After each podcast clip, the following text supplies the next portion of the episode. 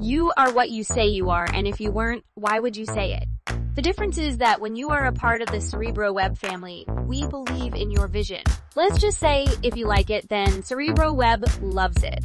The cherry on top is that we support all things business and especially all things you. So there's no need to worry about all the technical knowledge of what to do in order to have a credible web presence. Seriously, who would have ever thought that you could operate a successful business? Cerebro Web did. So let's start building together today. So no matter what new thing or idea you cook up, we will always have your back. Cerebro Web empowering businesses for the future.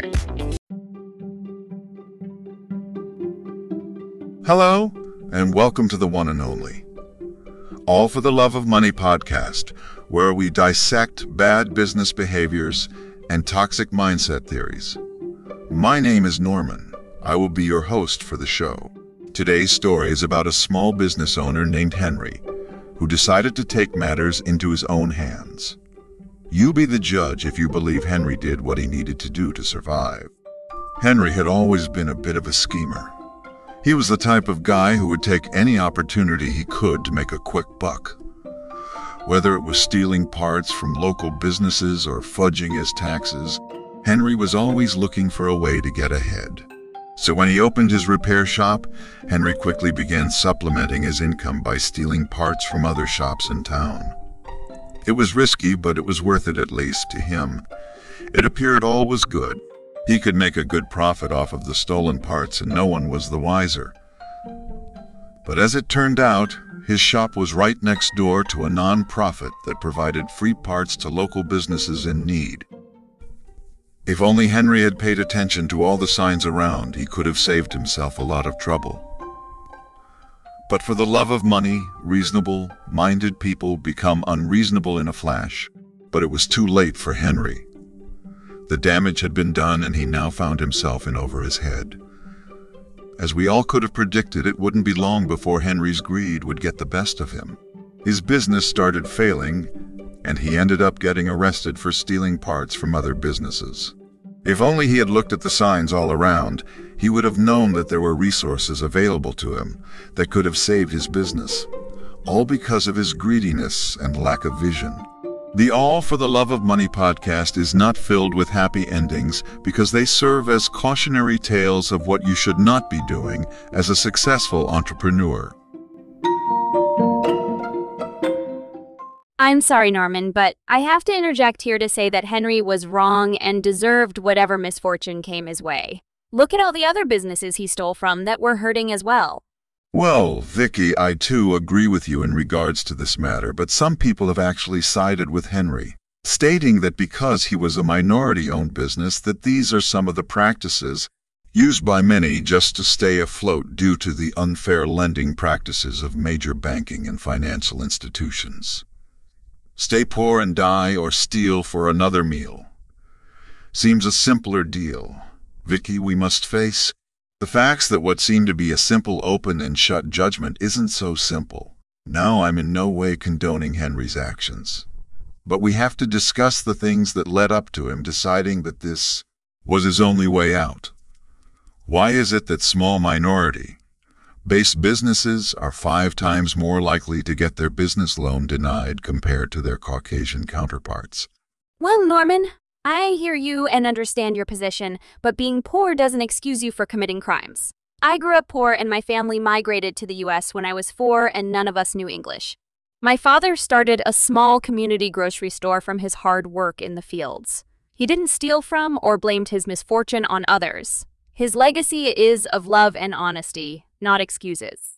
I totally understand your position, Vicky.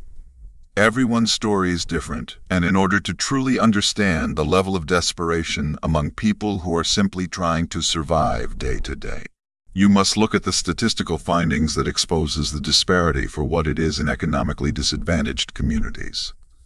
Vicky, it's called financial oppression, and what we saw Henry do is simply exhibit the main symptoms of financial oppression called crime. Vicky, what do you think happens when you place 1,000 people in a space for 100? Answer. It's called chaos.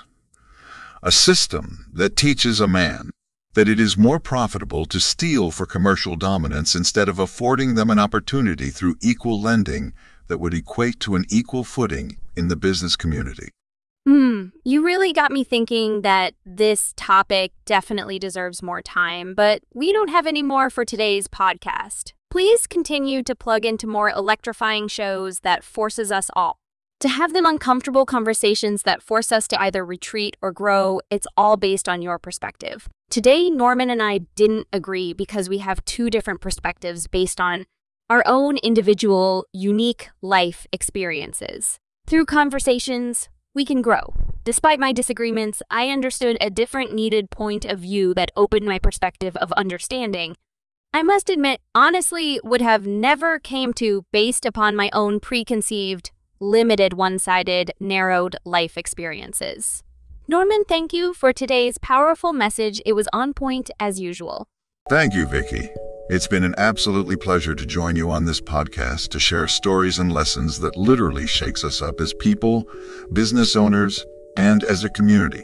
I also want to applaud you, Vicky, for having such an open mind despite your initial disagreement with the idea and facts that are astonishingly bizarre, yet overlooked and casually explained away. But for today's show, we have run out of time. So please subscribe to this podcast to continue hearing conversations like these and many more to come that will rock your soul and leave you pondering. What other uncomfortable conversations may we be having, you may ask? Well, any and everything is on the table if the conversation allows us to learn and crush through barriers of human potential. Thank you for tuning in, and until next time, we look forward to your support. Don't forget to tune into our other weekly shows like the Start Thinking Forward podcast, where host Brandon Draper dissects business technology and marketing mindset, or the Hump Day Motivational podcast, over 10 years of inspiration for the soul. Are you struggling to keep your business afloat? Feeling lost and unsure of where to turn for help? Look no further. The Start Thinking Forward podcast is here to give you the daily dose of business inspiration you need to get back on your feet. Our expert guests offer advice and strategies for overcoming objections and financial setbacks so you can start thinking forward and achieve success. Fortune favors the bold. So, why are you not listening to the Start Thinking Forward podcast? Now available on Spreaker, Spotify, and iHeartRadio.